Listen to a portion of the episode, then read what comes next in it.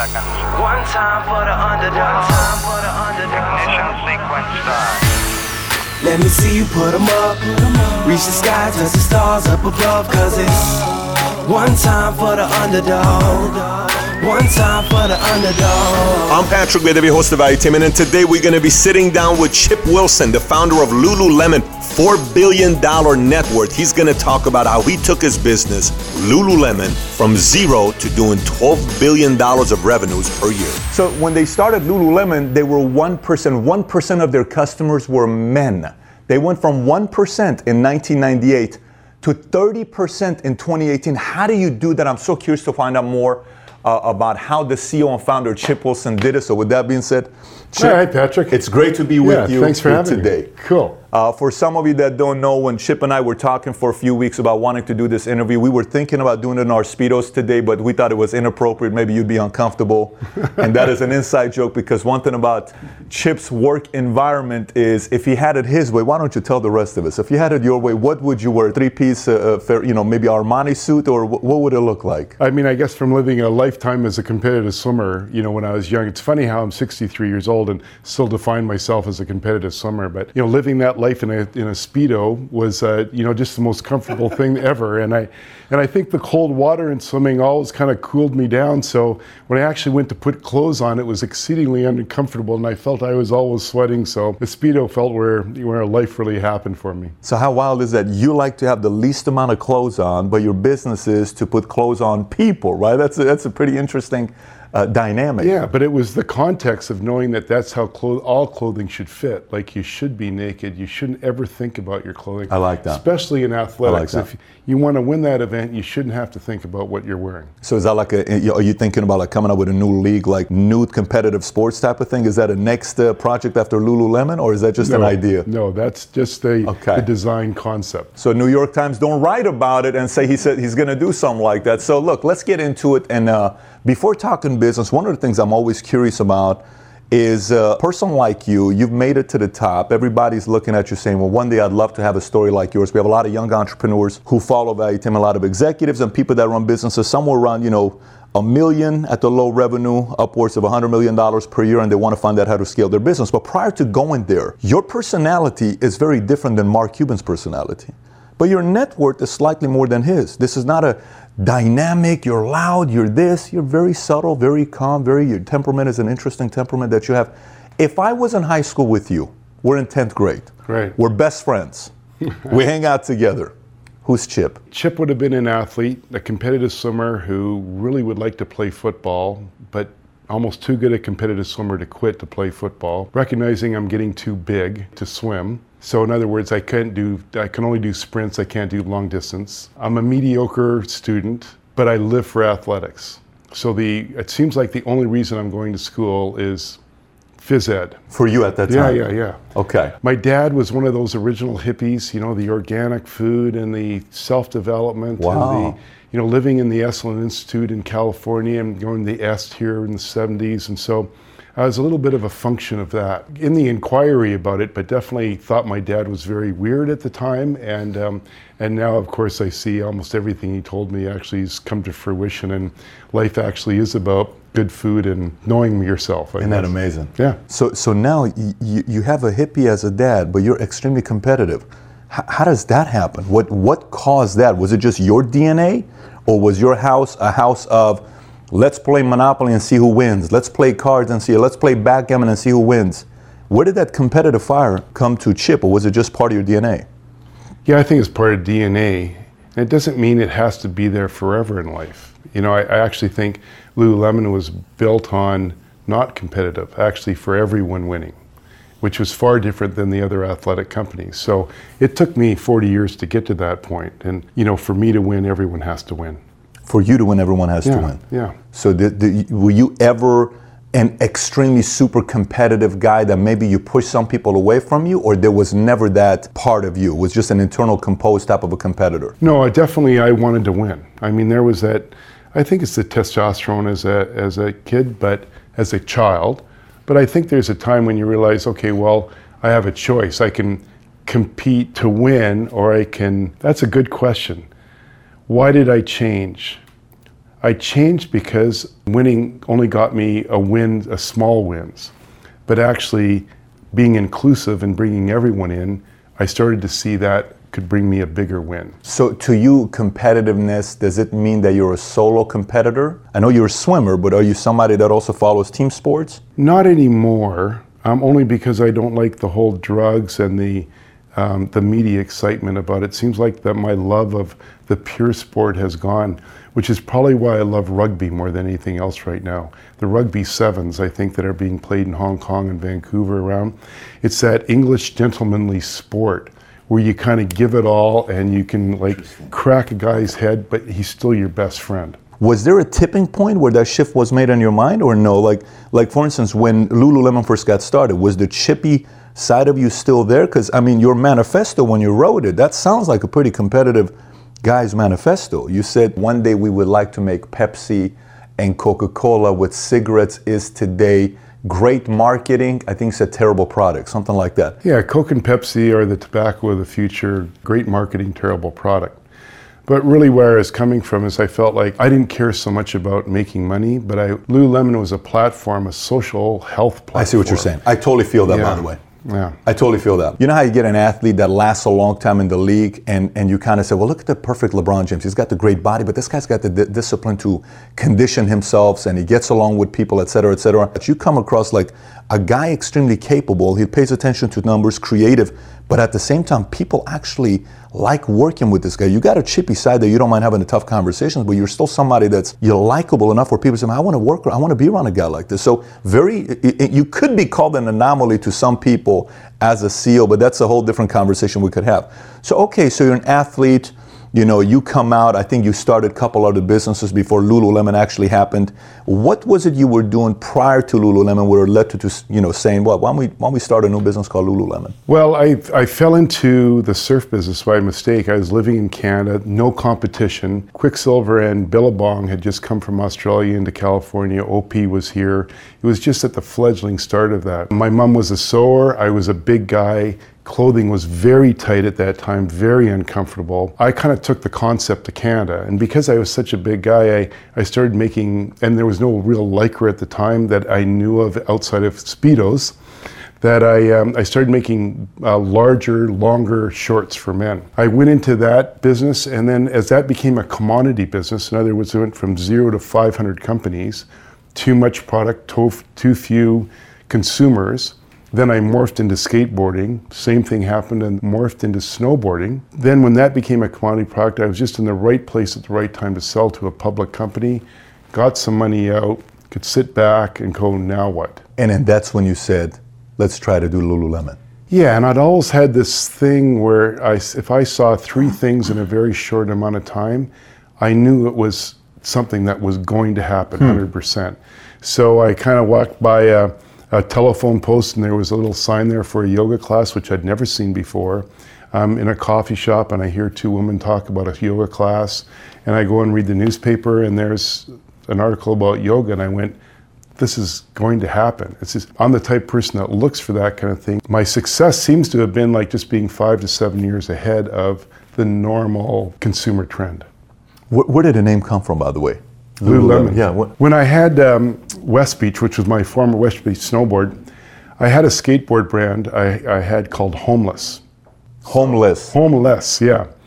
so I was I was making it. I was selling to Europe and Japan, and um, and then I went to register the brand because I thought, okay, this is actually going to go, but I couldn't register homeless because HOM is French for male, and there was, it was would have been impossible to trademark. Snowboarding was going straight up, and skateboarding was, like I said, becoming a commodity product. So I went, I'm not going to do homeless anymore. I'm not going to do it. So I told everybody, and that year I was over in Japan and I'm showing them the snowboard line. And after I do it, they turn to me and they go, uh, Mr. Chipsan, we're homeless. I said, I told you guys I'm not doing it. And, um, and I told them the reasons why again. And next year, the same thing. Show them the snowboard line. Mr. Chipsan, we're homeless. Told them the same thing. And you got to get at that time, it was kind of like um, the Japanese yen was the highest ever. They were buying all of America, Pebble Beach, the What year is this? 97, 90? yeah, 90? 95, 94, 96, something in there. So they phoned me up a couple months later and they said, Mr. Chipsan, we want to buy name Homeless from you. And I went, and so I thought, I'm selling Complete Air because I'm not making it anymore. I don't own the trademarks to it. And I'm desperate for money. Um, so, so I gave them a price I thought was absolutely ridiculous. They said yes. And I went, oh, you know, that's the easiest money I ever made. So I thought, well, why did they like that name so much? And I went, oh, you know, like the Jap, there's big, five big Japanese trading firms, and they are all starting to make uh, clothing with American sounding names. But I think for the 20 year old or the young teenager, they knew that it was more an authentic North American name if it had an L in it, because the L doesn't exist in the Japanese language. Mm. I started to think of alliterations, and I went, this time, if I ever have another company, I'm going to put three L's in it. And then if I can sell it to the Japanese, I'll get three times as much. So, of course, it was all in my subconscious, I think. So then what did you put together? I mean, how did Lulu come in mind? I just went la la la la la, and just, I don't know, one day. And it, it especially with the word lemon at that time, because it was very well connected to Detroit poor quality, right, of cars. Wow. So actually, it was maybe just on the precipice of that being a name which could be used again and putting Lulu and Lemon together seemed to be like a super fresh name. So it was like a formula. You literally were looking for a name with three L's in it. Right. Lululemon. Right. Like when you started it, did you think it was going to turn into what it is today? Was there a vision that this is something everybody needs to use? Because I'd seen um, what had happened the surf skate snowboard industry when I got into it and how quickly it grew. My first yoga class was with six people, and, and within a month it was 30 people. That was faster than I'd seen in the surf skate snowboard business, but I, I had no idea it would be as big as it was. But I knew I was in it first. I knew I had a new business model of eliminating the wholesale person in the middle. Mm-hmm. And I knew I was probably one of the only people in the world that was really thinking of technical clothing outside of mountain gear because I'd come from the snowboard industry and now you know to think of like being in the gym and actually thinking about that in the same kind of form as as mountain survival clothing was an interesting context. You, you seem very methodical. Have you read the book Blue Ocean Strategy? Yes, but long time ago. Long time ago? Yeah, I read 100 books a year, so I it gets lost in, in what one, what information comes from what book. It almost sounds like that's what you did. You had a blue ocean. I mean, it almost seems like you, you came out and, you know, you had a blue ocean. By the way, who came after you that's, uh, would you say, would you put as a competitor of Lululemon? Well, uh, probably the closest that came was um, Athleta. They started off an online and then the Gap bought them. Yeah, I'd say that's as close as it came. Of course, everyone's tr- morphed into and you know, created an aura of competition around Lululemon, which I think Lululemon definitely had the chance to move out of that. Mm-hmm.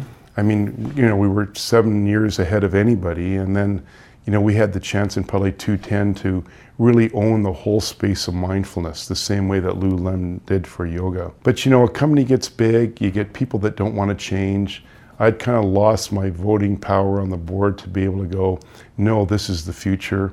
I couldn't prove the future, and it's so easy for metric people to prove the past. So, and they get very nervous about investing in the future, especially if there's if they're a public company and they're really concerned with quarterly results. And so, why, why don't we transition with that? Because I know you mentioned uh, Gap, your new book called Little Black Stretchy Pants. Um, the cover is an incredible cover. You have this whole uh, and by the way, I mean, I, you talk about, you know, the fact that when you made these pants, one of the things about the women is the fact that they're uncomfortable when they wear their pants that, you know, they just wear it at yoga, but they don't want to wear in the streets because uh, athleisure, there's a different word, the whole camel toe goes away, and you were thinking about designing it in a way where people get comfortable and they go in the streets and sport it. But, you know, when you're talking about some of the creativity uh, that goes away in the business, would you say some of that was uh, uh, when you brought in Christine Day? Because in the book you talk about Christine Day, the existing CEO at the time, that you had a bit of a direct conversation with. Can you walk me a little bit through what happened there? We were a company that, uh, when I had three kids under the age of two, when I kind of decided I was going to like. Um, three kids under, under the age, of two? Yeah, so it was kind of like Lululemon was a cash cow, didn't need wow. any money but I needed advice and I wanted to, you know, to transition. And my job as an entrepreneur, I thought from the book The E Myth was always to move myself out of technical. Like no, no, move myself out of um, day-to-day operations and get above so I could like be that seven years in the future. Christine Day was a great C, you know, CEO for the first couple of years, but then it became obvious to me that there's a real difference between what a CEO is and what a chief operating officer is. The CEO has to keep the culture and the vision. I think that's their number one job, uh, to me. The COO is somebody who runs the company and runs the operation, the metrics. So what became clear to me after after a while was that I had an operator metrics CEO. So there's an obvious clash because I'm looking for things seven years in the future and position the company seven years in the future. And a metric CEO will want to be, you know, provide the numbers for Wall Street that quarter. When that happens and they're bonused that way, then they're going to operate in a short term fashion. And the easiest way to do that, especially with a great brand like Lululemon, you just lower the expenses. In other words, the num- the great mm. the great kind of people you have, yep. the great level of quality you have. Really easy to cut down for a couple years, raise the prices. It looks like the CEO is a genius. When I look at it and I go, those are called bad profits. In the long run, that's going to kill you, which is ex- exactly what happened to Lululemon. So, so let me ask you. So, CEO and uh, uh, COO, uh, role of a COO is purely operational on a daily basis to you. So, what is the role of a CMO? I know it's marketing, but is it pretty specific to you on how you gauge? Because you seem like you're pretty meticulous on what you expect from each role and define each role. What do you look at a CMO? Uh, or a president? Is a president different than a CEO? I'm actually curious to know what you think about that. Well, I think a lot of these, when you're talking about president, COO, CEO, a lot of those are like indicating that that person's next in line. I don't know where president fits in because I've never really had a president. I've had the COO. But if you put someone COO, it's really like saying, okay, if if the CEO got hit by a bus, the COO is in there. And it's, a, it's an indication to the public market that you've got somebody ready and in place ready, eh, you know, to step into that position. Because the, uh, in a public board, the number one job that they have is to have a great CEO. Their number two job is to have a pipeline for that CEO. Wow. So no one who's going to replace them Sure. And what is that typical timeline? Is there a set timeline or not necessarily? Well, it really depends on, on who your CEO is. I mean, in most cases, a CEO will last like four to five years. Okay. So, and it's really, in my belief, that the COO, CEO's number one job from the book Good to Great, a number five leader, is develop someone who's better than and under them, such that whenever they leave, actually the company runs better. That's to me is a level five CEO. Let me ask you: w- Did Christine Day follow you as a CEO? Uh, is that when you stepped down as a chairman and CEO, and then she came, or had you already had other CEOs after you before bringing Christine Day in? Yeah, I was CEO, and then when we went public, I became chairman, and we hired a, a CEO who um, uh, worked for Reebok. Uh, Bob Meers was his name, and he did a great job helping us with our production because that was probably our bottleneck at mm-hmm. the time. He was still an East Coast kind of executive and wasn't quite right for us, but he was kind of a what I'd call a pretty face for going public. In other words, Interesting. The, the, people that are going that are investing when you go public, they've got a thousand companies to look at. So they want to know that there's somebody in there that's kind of done it before or kind of been in a public company, kind of understands it. It's kind of like they need a babysitter or some uh, it's part of their due diligence. Do you think it's almost mathematically impossible for a founder of a company to be happy with any CEO he or she hires?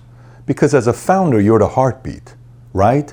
And so to you, everything is like, do you know what we've put into this? Do you know what this logo means? Do you know what the stories behind the system? Do you know behind the culture of this? Do you know why we look at vision first? Do you think it's uh, difficult for a founder uh, and a visionary like yourself to have anybody that follows you and say, I'm happy with the CEO? Well, I think specifically if the visionary uh, founder got more of a creative mind like I do, any great creative person is never happy. If they're happy, they're the wrong creative person. Got it. The minute a creative person has created something, they're unhappy with it.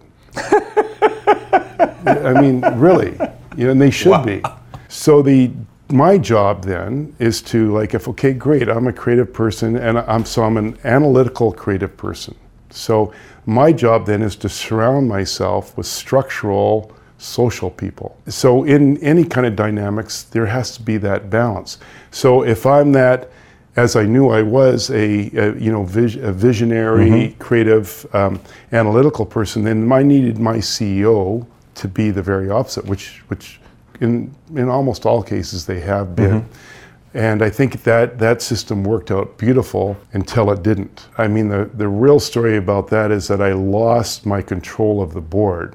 And I think for anybody going to get private equity and then to go public, right when you go to, to get go with private equity, you've got to know what your board of directors and the governance is going to look like when you're public, not when you're just taking on private equity money because that's where really all the power lays is when the entrepreneur first sells their company. So I didn't do that. It's my fault. You know, I, I have a, I lost control of the board. Is that when you sold 48% of the stakes? Is that what you were saying? That event was kind of how yeah, things changed? Yeah, which was great. It okay. was all, it all, that all, that was all perfect. Right. But I just didn't see the long-term ramifications of not being digging in and finding out what the governance structure was going to be when we went public. Naturally, when you go public, and this is like really, really fascinating, you end up I had no idea that we needed more board of directors than we already had. You know i get told like a month before i'm a very um, in the depth creative person so it's not like i've gone out and been to harvard i've had an economics degree but that didn't mean i knew somebody that could be on the public board of directors the united states board of directors. My board that i had elected more people because you've got to have three people on the governance three people on the audit and three people on the um, um, the compensation committee. Just the nature of who wants to be on a board, the mindset of that person is not necessarily a creative person.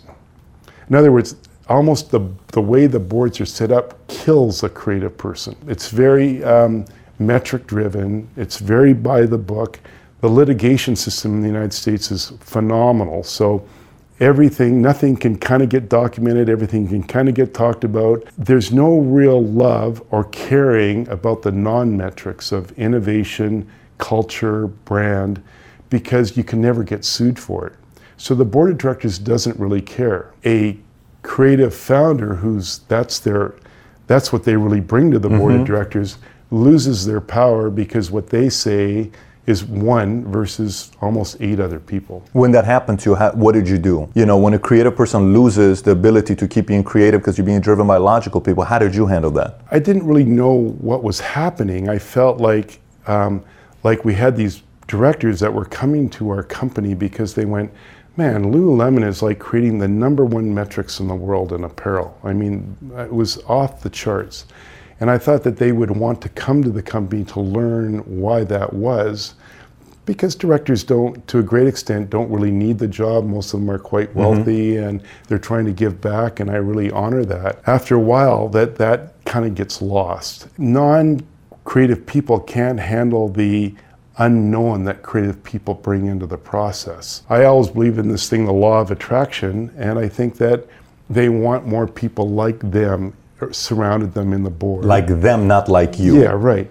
And Got they also want a CEO like that because they know how to talk to that CEO. Do you, do you think it's almost like a company starts, uh, you are the most important person in a company because you're the creative visionary founder, right? Mm-hmm. And as a company starts going past the maturity phase, it's almost like the board of directors, the directors, the money people want to get rid of you because you're almost getting in the way of them increasing the data, the X factor, so they can make the most on their money in return? Do you think it's almost like you're getting in the way as a creative founder? Do you think they look at it that way? I think they do. I think they but they don't know that they think that way. That's the interesting thing. It's a very subconscious thing. But I know they're smart people, and I know they've been in big businesses, and I know that they, you know, whatever business they were in, they knew that there had to be a right balance between creative and analytic or metric and you know a metric over here yeah. safety security don't rock the boat be careful versus you know, the, the creative person who's out on this end. So you've got to have both these, and it's a teeter totter, and you got to balance. Sometimes it goes up and down, up and down. Interesting. So, so then I, I'll have a follow up question for someone like you. Say, say I'm your protege. I look up to you, and you've chosen to mentor me for no reason, just to want to mentor me, right?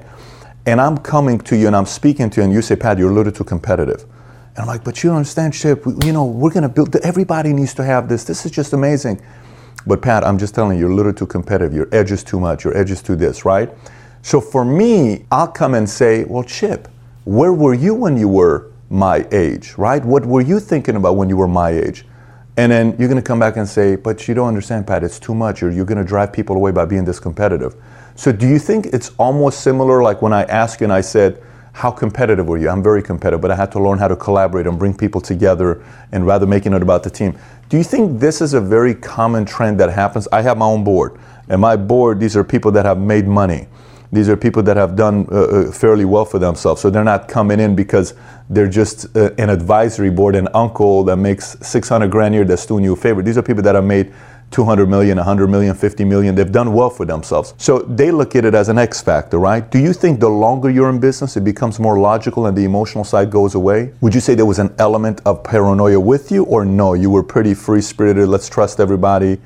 Good no, environment. definitely trust everybody. Um, I think wow. give before expectation a return. I think if I had somebody who was that competitive, I would probably let them go or I would coach them. What I'm really looking for is I'm looking for leaders that can create other leaders. Of course. So, in other words, if people aren't going to look up to that competitive person sure. and go, that's somebody I can learn from and that I can move to the next level from, and where everyone's inclusive and everyone wins in it, then then it probably wouldn't be the right culture for Lululemon. Got it. And that's one of the reasons why when you had a chance to, but maybe it is, I don't know, maybe you can correct me with this where you almost uh, you were twice the size of a price point of uh, Under Armour, and you sat with uh, Plank, I believe, and you guys talked about doing a deal together. But you said the company was a little too over the edge. Uh, uh, I don't know what word you used, but yeah, and that that all gets overblown. I didn't ever talk to Kevin Plank. Okay, about, that's what the article was written. That you sat down and you spoke to him whatever if that was an article that yep. was a media person creating a story in order to sell sensationalism in order to sell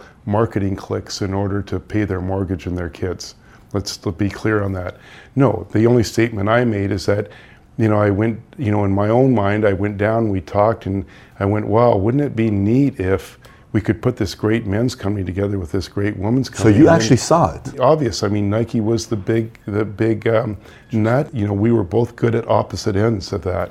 So it made sense to like think about it. Mm. It would hmm. be stupid of me not to like contemplate that that would be a, a good move. But this, that the cultures were just too diverse. One ultra male win at all costs, and Lululemon was everyone wins. It almost sounds like because I know in the book you talk a lot about the fact that there's three different types of women. And uh, one is a superwoman, the other one is a balanced woman, and then uh, power woman. Power woman. Can you can you talk a little bit about uh, on that because I mean you talk about September 28, 32 years old. That's very specific. You know, it's for a target market. For a target market, you got very specific on who was the ideal target market for you, and it's detailed. Owns a cat, is thinking about possibly getting married but not yet, is athletic, takes care of her body. You were that detailed about who your customer was. That's incredible. I believe as a to start a company, you've got to know the real subconscious of the customer that's buying it. And for me, that 32 year old was our iconic, like that was our, I don't know, Tiger Woods, LeBron James, mm. whatever you want it to be. We didn't have to go out and buy you know, buy you know big money sponsorship. Ours was just to make sure that that 32 year old loved everything that we did. It's interesting because everything we do is segmented. Every time we go on the computer, anything we say, it's all segmented. So in branding, then I, I had to figure out well, who is our customer, and so then that's when I came up with just like I'm sorry, just like Gen X, Gen Y, mm-hmm, you know, mm-hmm. that type of thing. I came up with Superwoman was a certain age, a certain mindset, and that was the mother of these super girls that were these highly educated daughters of these power women. They created a whole new world that had never existed before, and that was a really a 24 to 32 year old woman that was highly educated professional with no children, owned a condo and very fit, traveled the world. Because before that age, 1998, you know, you could say all women got, you know, had babies at 24 and left the workforce. So it was a major shift in the way the world occurred, and I was putting language to what I saw in reality. So, did you like? I want to know the process because for me, I'm in the financial industry. So, who's your ideal client? 27 to 35, married with kids, you know, uh, uh, ambitious, certain drive that they have. Uh, we have certain things that we look at, but for you, what was your processing of coming up with who would be the perfect ideal candidate for you? Was it research? Was it you sitting down and thinking about? Did you collaborate with other people on your board or your home office or your marketing team? How did you come out come out with that number? In Africa, I know so much charity money was moving in there because the goal was to educate women because everyone knew a, high, a better educated woman will wait longer to have children and have fewer children. So when I woke up one day and I saw something in the paper that said 60% of the graduates at a university are women, like in 1998, I knew there was a massive change in the world. And maybe I was the first person to see it. Where really, I think that was the inflection point for women being more powerful than men. But it's 20 years ago. Then you gotta, gotta go, okay, if these girls are now 22 years old, mm-hmm.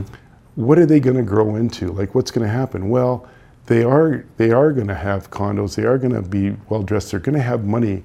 28 year old woman before that didn't have any money because they had two kids and their husband was out working and they were struggling on a mortgage and there was nothing there.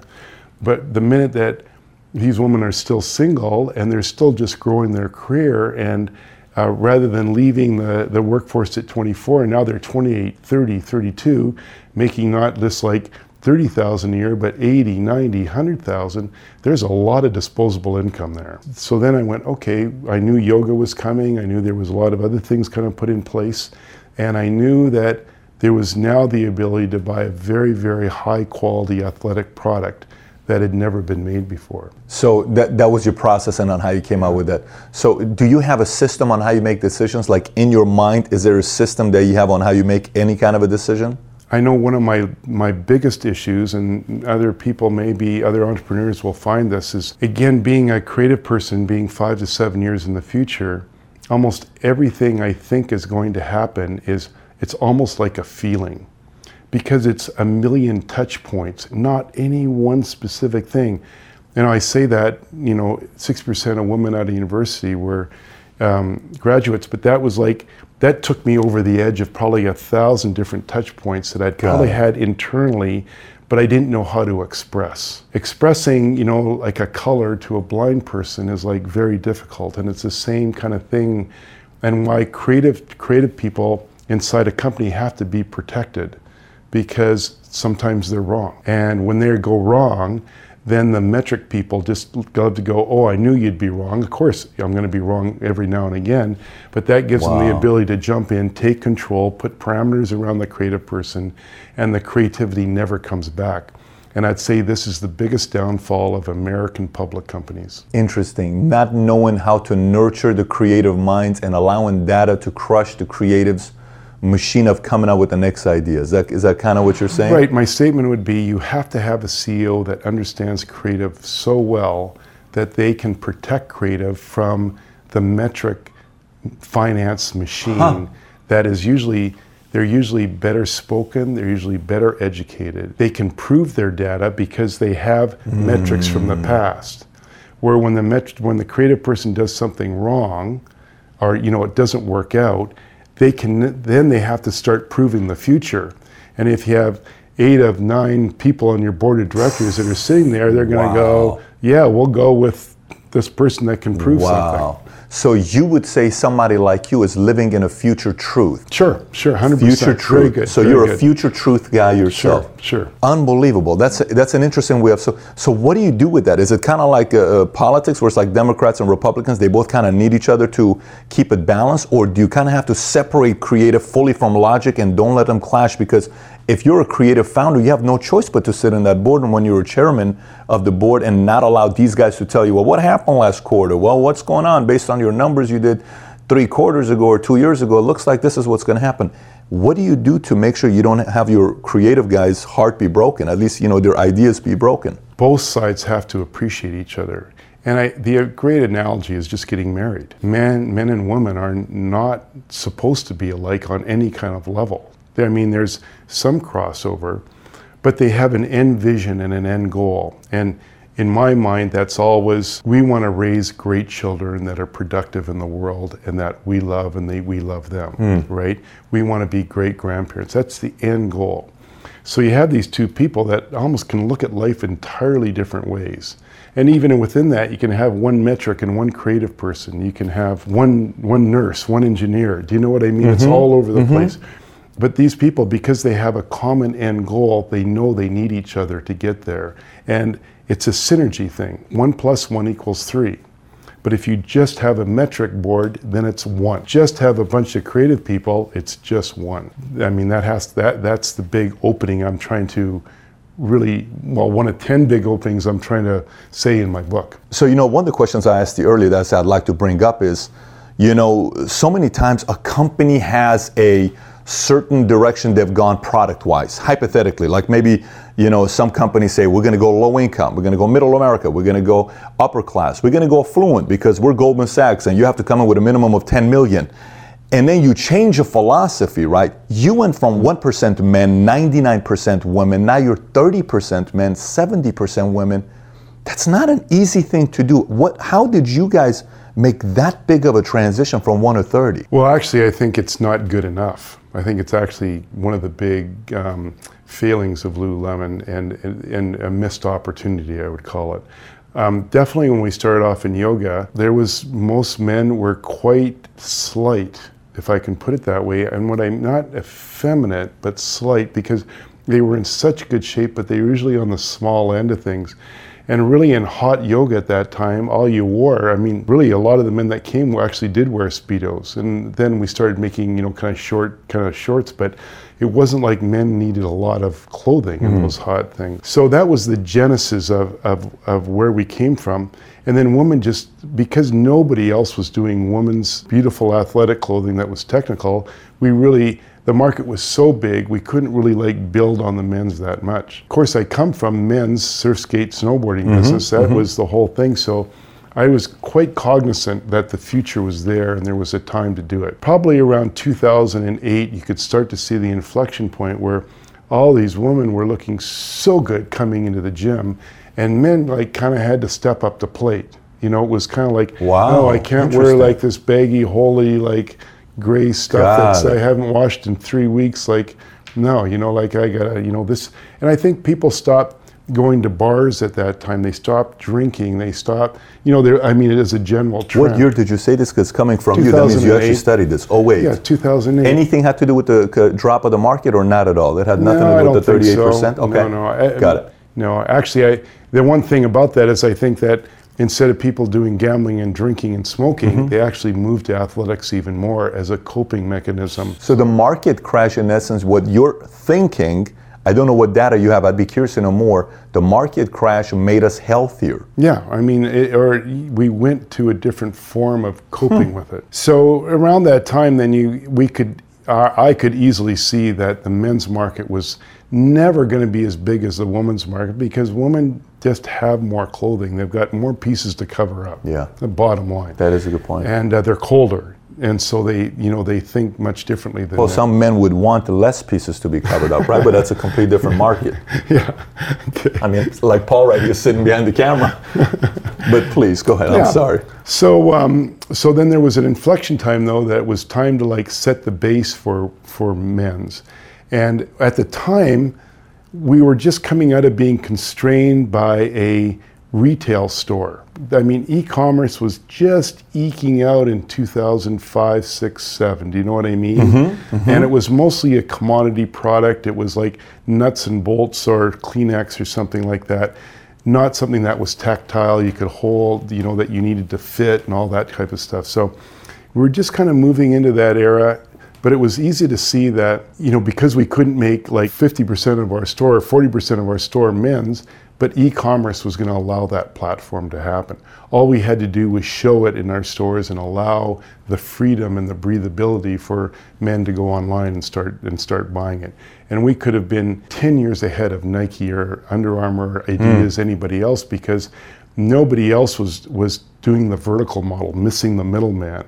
We had the opportunity to make a much much better quality product at a much better price, which we did mostly until we you know, got you know quarterly reports, you know, from the Wall Street and going back and to they, these yeah, logical board of directors. I know it's like it's painful, yeah. painful. So uh, let me ask you: I see a Lululemon uh, store in the mall.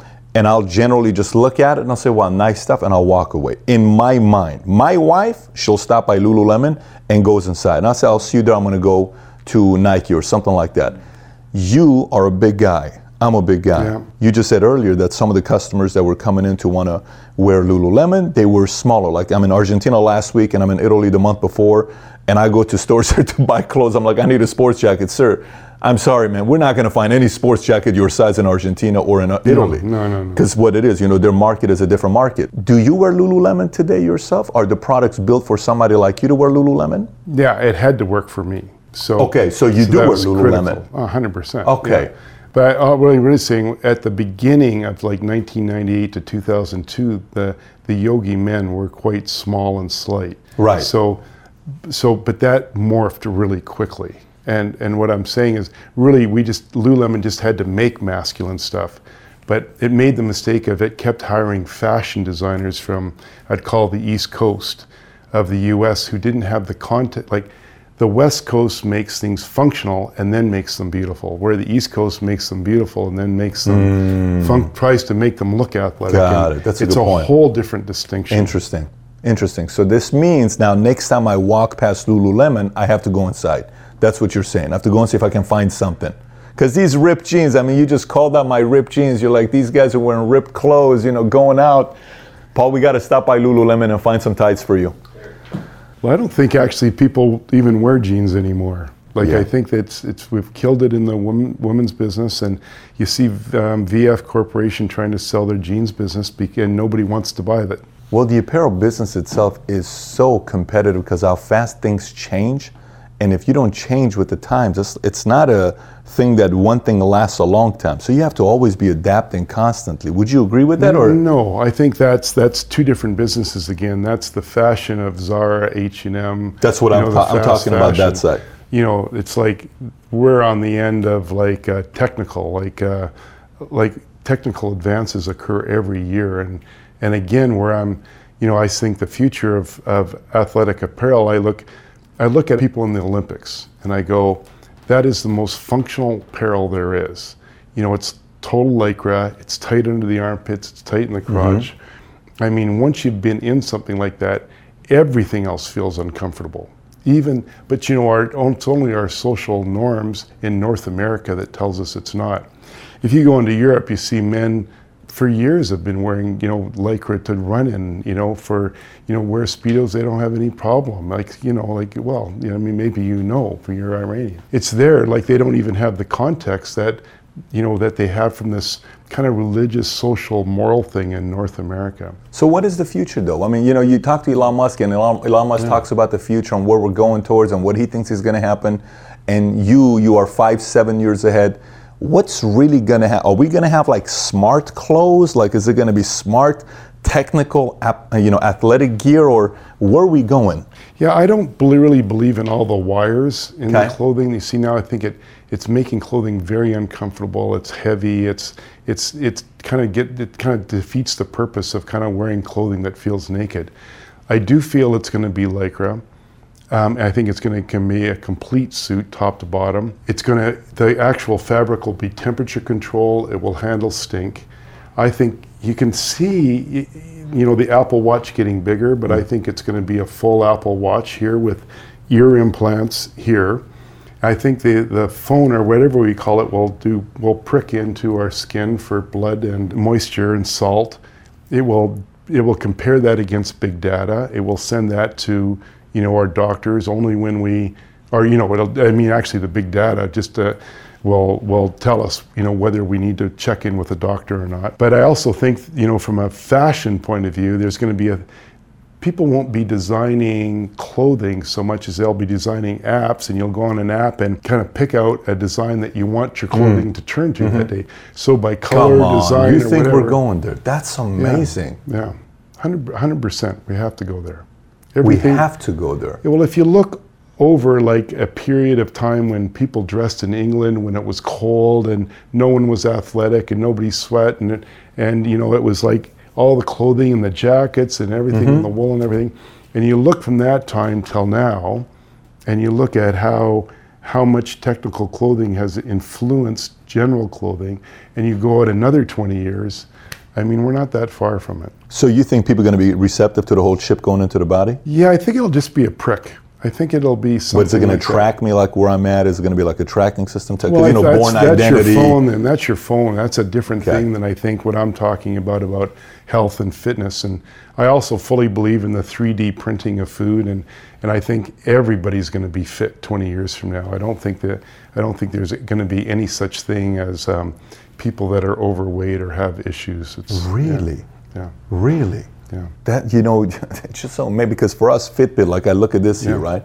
We had everybody at our home office all of a sudden put Fitbit. Next thing you know, people are losing 10 pounds in a month, 15 pounds in a month. One of the things I talk about in, in our company is the fact that visionaries speak a language that very few people mm. speak, right? And some companies instill a certain culture that you can't teach that language to somebody. You can't just come to the home office or the company or certain culture and speak that right off the bat. It's like you and I deciding to go to, you know, Portugal and speak in Portuguese. If we don't know it, we're not going to be able to speak that language. Did you have a certain language that you spoke as a visionary and a founder yourself? And if you did, what was it? And whatever it was, how did you transfer it to me as one of your employees or your team members? Again, I've read probably a thousand books in the year 1997, and um, out of those, uh, I'm sorry, 100 books. Out of the 100 books, there were five things that kind of happened that I went, oh, these are kind of encompass all the other 95. And so one of them was Good to Great by Collins, um, The Goal by Rosenblatt, A Psychology of Achievement. It's a it's an audio by Brian Tracy. Good book, great book. Yeah, really. We've had Brian Tracy super. before, yes. Yeah. And um, the landmark forum, which for me, Mm. You went to um, the landmark forum? Yeah, sure, sure. I, and I phenomenal from um, learning like the definition of integrity, why I complain, how I communicate, how I create. Um, it really transformational. With those, you know, five things, it was like oh, and seven habits highly Stephen highly effective people. We created like about 30 terms and definitions from those, and that's what we that's what we use to communicate in the company. So by when dates, conditions of satisfaction. You know what is you know you can complain twice, but then you have to take action. What is action? Everyone we did, had one definition of integrity because this is actually a pretty funny thing. Everyone thinks they have integrity, but everyone has a different definition of integrity. That's right. So far, that, so there's no integrity. So I think a company has to define integrity. And for Lululemon, it was doing what we say we were going to do when we say we will do it, and how is it, it was expected to be done. And if we can't get it done, then we have to go back and tell everyone immediately and um, and fix fix the issue that we caused. So d- did you constantly talk about this over and over and over again in your staff meetings? Employees this stuff yeah. all over the place? Yeah, it, well, I documented it, and you know, but of course, when you bring in new executives from the outside, they have their own like, yeah, yeah, yeah, I got your culture, yeah, yeah, mm. yeah, and they're and they're really good at interviews, and they're going, yeah, we, yeah, we believe what you're saying, but they don't really do it, and I really wasn't aware of that kind of thing at the time. Our meetings started to show up five minutes late, then ten minutes late. 20 people would be waiting, and we never did that before. Meetings always started directly on time, or you'd almost be fired. Because if a creative meeting starts five minutes late, then the people in the meeting think, oh, I can get production can come in five, you know, like five days late. If it's missing, you miss five to 10 days of a winter season, then you miss those days to sell. So then you got to put stuff on discount. You, then your margins drop. Then your uh, sales staff doesn't want to be, you know, your quality sales staff doesn't want to be with a company that discounts. So they leave. So then you get, uh, you know, I'd say a lower quality of people, and then they have higher turnover. So then your training costs are more. Then you're, you know, the whole, it's just a spiral down. So integrity, it's a mountain that can never be, you know, you can never get to the top of it, but you got to have a standard. Were you a fire fast type of a leader or no? If you notice somebody doesn't fit the culture, were you fire fast or you gave people, you know, two, three, four chances? Yeah, I, I, think I would be an opening for a person changing for sure, but at a certain point, it has to be no, this person is wrong. So get it right yeah. before you hire them, even so you know it's not oh. going to fit, or because you know how many times you hire somebody, it just doesn't fit culturally. I've made that mistake. I mean, I made that mistake with my board of directors, and mm-hmm. I, you know, who we brought in, and uh, and I made that mistake with you know uh, a CEO, but you know the CEO worked great for a couple of years, and that's not. So, but you're right, firing fast the minute that you know, I kind of caught her in a couple of like lies, then okay, it doesn't matter about anything else. She's lying about a thousand other things in the company, and it's bad for the culture, it's bad for the future of the company. We have to get rid of that person now. So lies, compromise, loose yeah, lips, you're yeah. not with it. It's that's yeah. a, that's a terms for termination right there. Yeah, and I think that that because that never stopped and the board of directors never got rid of huh. that person with the lies, then then the, then it becomes okay to lie in the company, mm. and that wow. never stopped perpetuating in the board even wow. up until the AGMs. That is unbelievable. Let me ask you: Do you have all of this stuff from the five books in 1997 that impacted the landmark forum, the Stephen Covey and psychology? Do you have that on a PDF, which you would give to your guys, or no? Is that available? Is that something on it's, your it's website? In, or it's, um, if it's not in the book, it's um, you can go to my website. That's kind of an appendix to the book, and you can find the the linguist. It's called the linguistic abstraction. So the terms and definitions. Perfect. So this is what we're going to do. This is what we're going to do just for that part. We are going to leave that link uh, below as well for what he talked about in 1997. Maury, let's make sure to do that. As far as the book goes, to finish it up, why, if you could speak a little bit about the book, what could you say about this book here? Well, it's a book about incredible people, a, a culture that was really based on um, self development of people, giving before expectation, um, everyone wins. It was, a, it was the antithesis of everything that yoga is, and how to put the love of yoga into business and that that, that love could actually make more profits than an ordinary business that was built on just metrics. So, you know, usually we'll do uh, interviews and it's valuetainment, which is it'll be some entertainment and it'll be some value, right? Okay, great. Just so you know, for me, I have gotten value from sitting next to you nonstop from beginning to the end. So in my brain, I've taken 20, 30 pages of notes. Just okay. so you know, I'm gonna go back and watch this and take a bunch of notes myself. Uh, absolutely incredible. For me, if I'm on your side and I watch something like this, I can't, I'm rewatching this myself and taking notes because of how many things I could apply to my business to help you grow your business to the next level. You think this is just an interview. We haven't even gotten fully in the book. Thank you so much Thanks, for your Patrick. time. Appreciate you truly. Beautiful. Thank yeah. you so much. Powerful guy. This was great. Thank you. Thanks everybody for listening. And by the way, if you haven't already subscribed to Value Valuetainment on iTunes, please do so. Give us a five star. Write a review if you haven't already. And if you have any questions for me that you may have, you can always find me on Snapchat, Instagram, Facebook, or YouTube. Just search my name, Patrick Bet-David, and I actually do respond back when you snap me or send me a message on Instagram. With that being said, have a great day today. Take care, everybody. Bye bye.